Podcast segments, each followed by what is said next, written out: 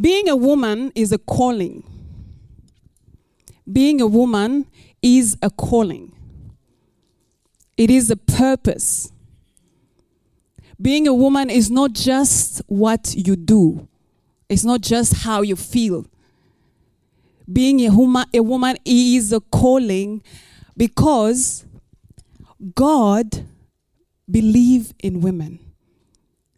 Just your presence is important to God, not necessarily what you do, not necessarily how you feel. Just being a woman is important to God.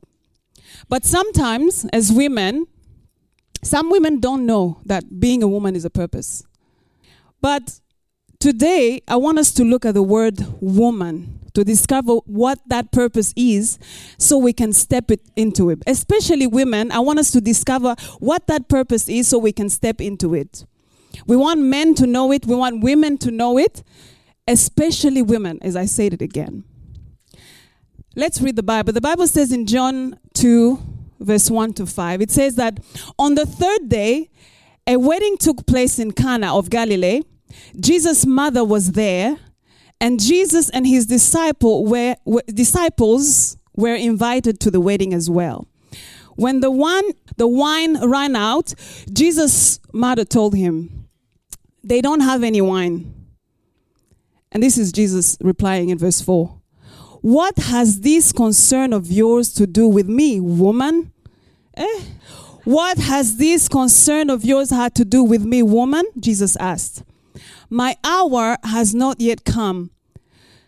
Verse 5 Do whatever he tells you, his mother told the servant. So, here there's a wedding. We hear that there's a wedding is happening somewhere. And then Jesus and his disciples were invited to the wedding. But we see that Jesus' mother was there. So we don't know if Jesus' mother was there uh, among the disciples, or we don't know if she was there um, just because she's related to the people. But the Bible says that she was there, and then she find out uh, this situation. So she realized there's a problem. When they ran out of, uh, when they ran out, of wine, she learned about it, which means she probably maybe is related to these people because how do you find out such important information? And then she goes to Jesus and introduces the, the problem to Jesus. So this is how she says. She goes to Jesus and she said, They don't have any wine. This is a, there's an issue here. Jesus, come here. I'm going to tell you something. They don't have any wine. They don't have any wine. Jesus does not um, hear what the mother says. He hear the problem. He hears her saying. She says they don't have wine. He hear what her saying. Give them some wine. First of all, he calls her woman. He calls her woman because woman is a purpose. He did not call her mom, which I think that would have been nice. Or he did not call her Mary. We know that would have been nice too. But he says woman. He calls her woman because woman is a purpose. To discover that purpose, let us look at the word woman so we can, you know, every one of the letters so we can understand. And my message this morning is going to be titled The Worth of the Word Woman. The first letter is is W, which, which stands for words.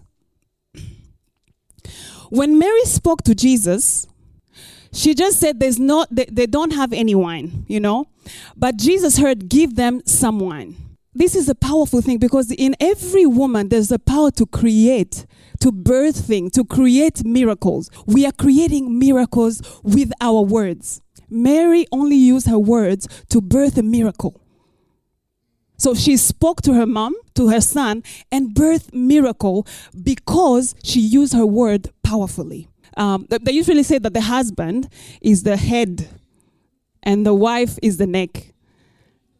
Have you heard that? That that yeah, they say that all the time because I believe, I believe it's because with our words we have the power to direct where they look. So, woman, watch. Yeah, we do. Woman, watch your words. Look, people say that we talk too much. Is that true? Have you heard that before? That women, that we talk too much. They say that we talk too much. I, I believe it's a good thing that we talk. The issue is not talking too much, the issue is what we are talking about.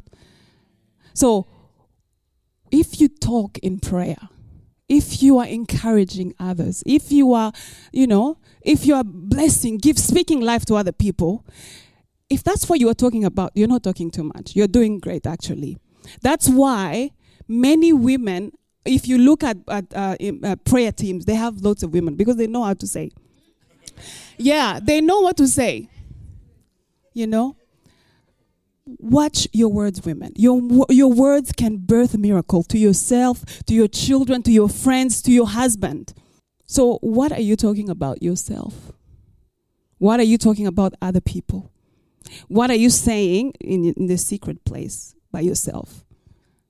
What are you saying to yourself inwardly? What are you saying? You know, people can say negative words about you, but they will not affect you until you agree with them and start saying them to yourself. So everybody can say, well, you know, Pastor Christelle has a big head. Until, until I start saying, oh my God, let me see in the mirror. Whew, I think my head is big. It's really, really big. Until I internalize that, that's not that's going to be an issue to me. But if I don't put it on myself, that is not going to be an issue. So it's really the words that you are saying to yourself the word that you are saying to other people that have power. So, woman, watch your words because you, with your words, you can birth miracles. With your words, you can create beautiful things in people's life around you. Remember, watch your words. What are you speaking to yourself? What are you speaking to other people? Are you speaking healing to yourself? Are you speaking life to other people? Watch your word, woman. So that's number that's the first word which is words. And then the, the second letter is O, which stands for obedience. In verse 5, Mary tells these people, she says, Do whatever he tells you. She tells the servants, Do whatever he tells you. Jesus' mother understood the value of obedience. She understood that there is no miracle that can happen unless there is obedience. Mary knew the secret. Women, we are wired to obey. In us, we are wired to obey Jesus. There's this, there's this passage in the Bible in, in Ephesians chapter 5, 22 that says, Wife, submit to your husband as to the Lord. This passage creates a lot of issues in people's tension in people's heart. My husband is amazing my submission to my husband does not have anything to do with his character. He's really amazing. He knows me well. He listens to me. He looks after me. He he's he's just perfect for me. You know, um, he knows when I'm cranky because I'm tired or cranky because I'm, um, I'm hungry, and he knows exactly what to do about it.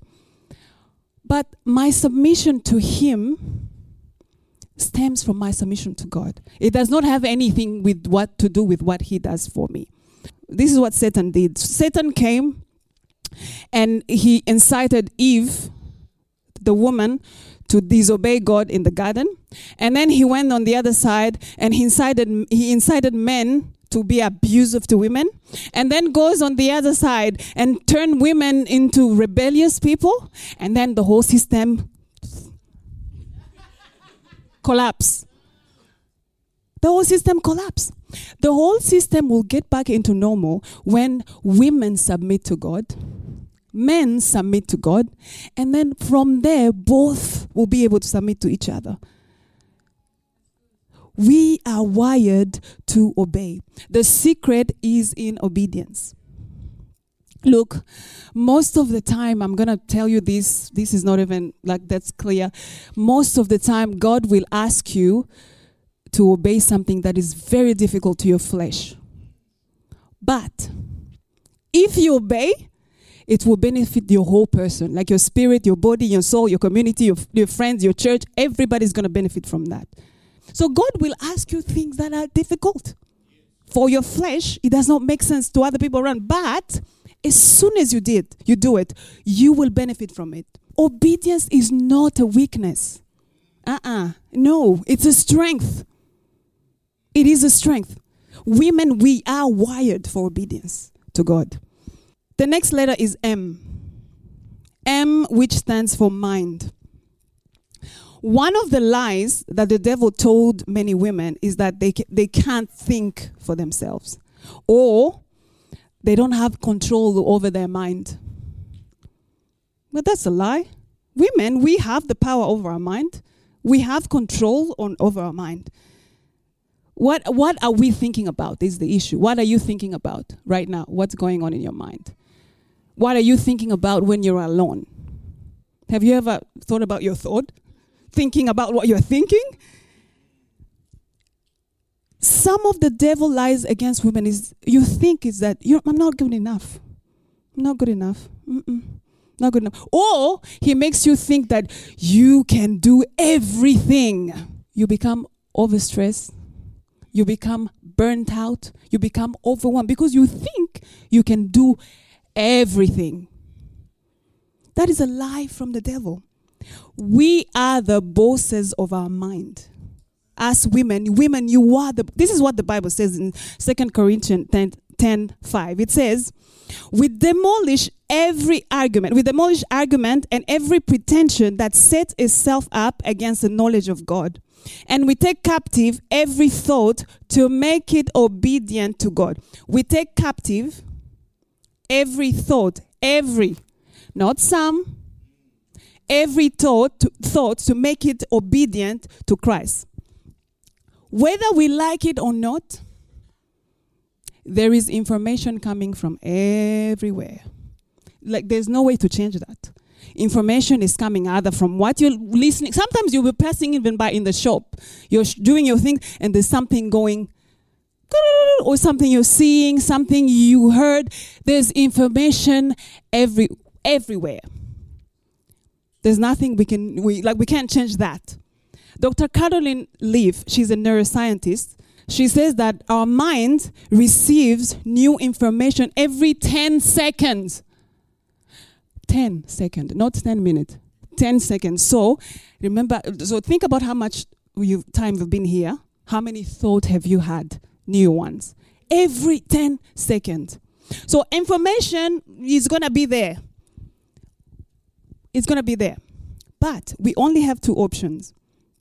When we receive information, it's either take it captive or let it take you captive. Take it captive or let it take you captive. You can't ignore it. One thing is going to happen. You have to choose.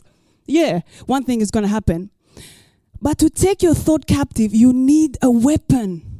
You need a weapon. That is why God has given us His word as a sword of the Spirit. That's why it's called the sword of the Spirit because it's it's a weapon. Every thought that goes through your mind should be taken captive under the word of God. So, whenever you think you're not good enough, I bet you to find what God says about you in the Bible. Go find what the Bible says about, and then speak it over yourself. What? Remember your words. Speak it over yourself.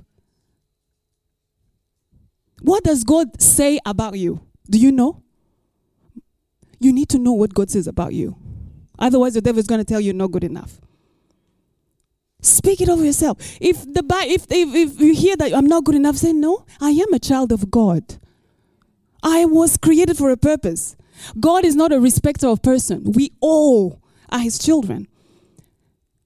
But if you don't know, my friend, my friend, my beautiful sister, my beautiful mother says, you are going to suffer. Because we need to know what the word says about us women. What is, Go- what is God saying about you? Do you know that? Have you found that out? I think it's important to find what God is saying about you in His Word. So use the sword of the Spirit, use the Word of God. So every time you think you can do everything, just remember that you were created for a special, special purpose. We are not meant meant to do everything. Every one of us women, we were created for a specific purpose. And that leads us to the next letter, which, which is A, which stands for assignment. Of all the people who went to that wedding, we are going back to the wedding, only Mary knew what to do. She knew where to go. She knew her assignment. When she heard about the problem, she's like, Ooh, I know where to go. I know where the solution is going to come from. She knew her assignment. You know, she could have said, I'm only a woman. Uh, I'm only a woman. Nobody's going to listen to a woman. I don't even care about these people. Or she could have said, It's never been done before. If I do it, it's going to be weird. No. Or she, she would say, oh, I don't have time. I just came here to eat. I don't care. I don't even care about wine. I don't drink it anyway. So, you know, she could have said all those things. No. She knew her assignment. Her assignment was to birth a miracle. So every one of us women, we have a specific assignment. So when you look at self and you say, you know, I don't have the knowledge, I don't have the time, I don't have the influence, I don't have the capacity. Let me tell you something. You have enough of what you need to fulfill your assignment. You have enough of what you need to fulfill your assignment. Mary knew she had influence on Jesus, and that was her tool to fulfill her assignment to save the whole wedding party. When you know your assignment, you will stay in your lane. I hate lanes, guys. I hate going from a lane to an. Uh. Anyway, yeah, you have to look for the car. Why do you have to? Anyway, so I don't like it at all, especially at night. But when you know your assignment, you will stay in your lane. You will stay in your lane. So know your assignment. And every one of us women, we have it. Every one of us. Like the, that's that's the reality. So, who likes uh, baking here? Baking? Oh, Catherine. oh, yes, we have baking fun. Iris, yes, you are. You do like baking. You make me bake things that I don't want to bake. so I have a, a, list of ingredients to make chocolate chips cookie. He, it says one cup of butter, softened. I don't know why, but yeah. It says one cup of white sugar. It says one cup of packed brown sugar, two eggs, two teaspoon vanilla extract, one teaspoon baking soda, two teaspoon hot water, two teaspoon of hot water anyway, half a teaspoon of salt, three cups of all-purpose flour, two cups of semi-sweet chocolate chips, and one cup of chopped walnuts. Now, can you eat three full cup of all-purpose flour alone? If you can, you are weird. like three whole cups of purpose flour. I've never seen someone eat them alone. Look at how much that three cups. Now look at how much salt. How much salt do we have there? Half a teaspoon of salt three cups of all purpose flour, half a teaspoon of salt. Now, let's imagine salt is called Mrs. Salt, and flour is called Mrs. Purpose Flour. And then we hear this is Mrs. Salt talking. She goes, I'm not good enough. Look at flour, three cups. Me, just a half I really, I'm not better. Flour, flour is really, you know, it's the important one. Oh my God. Or, this is another Mrs. Salt. I hate flour. this is not fair. Let's cancel Mrs. Flour. How dare she thinks, who, who, who is she? That's not fair. Three cups, why? Uh, why not one whole cup of salt? That's very unfair. Look, for this in special in, um, uh, cookie, special cookie, you need half a teaspoon of salt, and three cups of all purpose flour and everything else. That's what happens when women don't know their assignment. When you don't know your assignment, you think everybody's better than you, or you don't know exactly where you belong. Let's not compare. Let's not compare. Let me tell you something. Flour is not the most important in that recipe. Salt is not the most important in that recipe. They are both very important if you want to have enjoy that delicious cookie. All of them are important. So know your assignment. Know what you are good at. Not what you know what you are called to do and stay in your lane. In God's plan, each woman brings something. You are unique and imp- an important ingredient in God's res- recipe. Without you, it is not complete. Yeah, I'm going to say that again. Without you, it is not complete. You know, in God's recipe, God created everything. And then He created man. You know? And then He said, hmm, something's missing. So good.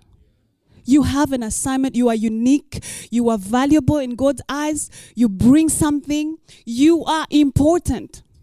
I really want you to get this. You are important. So just stay in your lane. It's okay to be a woman and do what you are equipped to do. Yeah, don't apologize for what you are equipped to do. Everyone is different. But we all have something that we bring.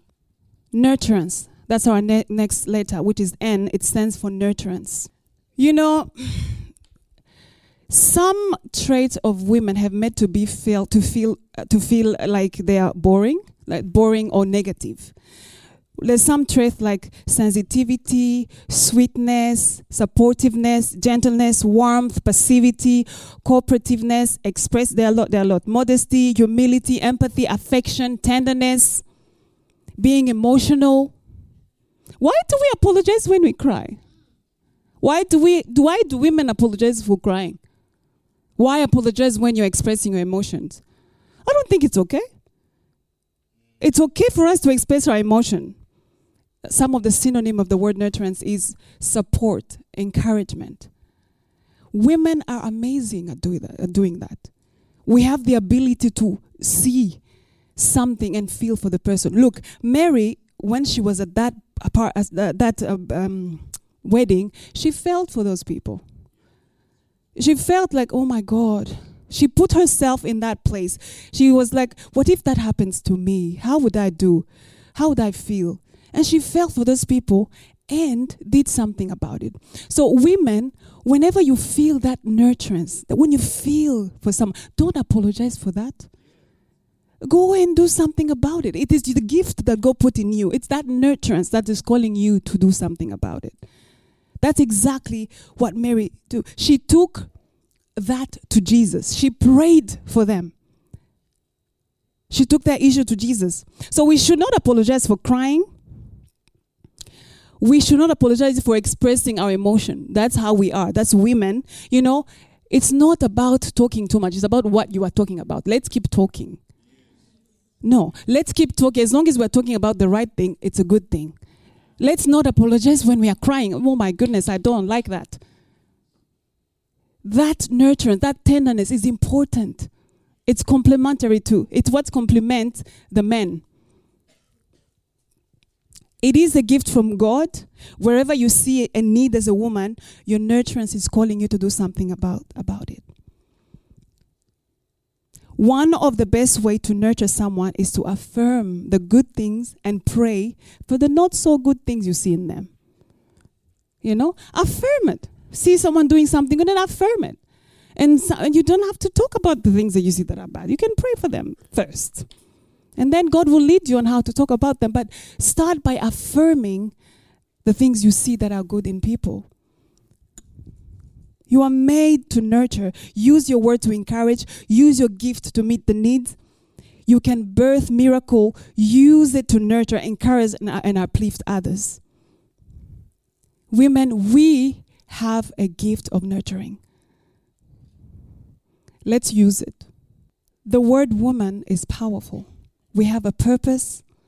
We have an assignment. We have been called by God. We have to stand in that purpose as women. I'm going to pray for all the women in this, um, in this church that God will give us the grace to use our words powerfully to know that how much they are worth and to use them to build our community, to build our families, to build our, uh, our place of work wherever we are, and to know that we have assignment. To know that our mind, we have the power to control our mind. Nothing can come in if we don't want it, we don't want it. And to know that we can nurture. Every woman, I want you to stand up so we can pray.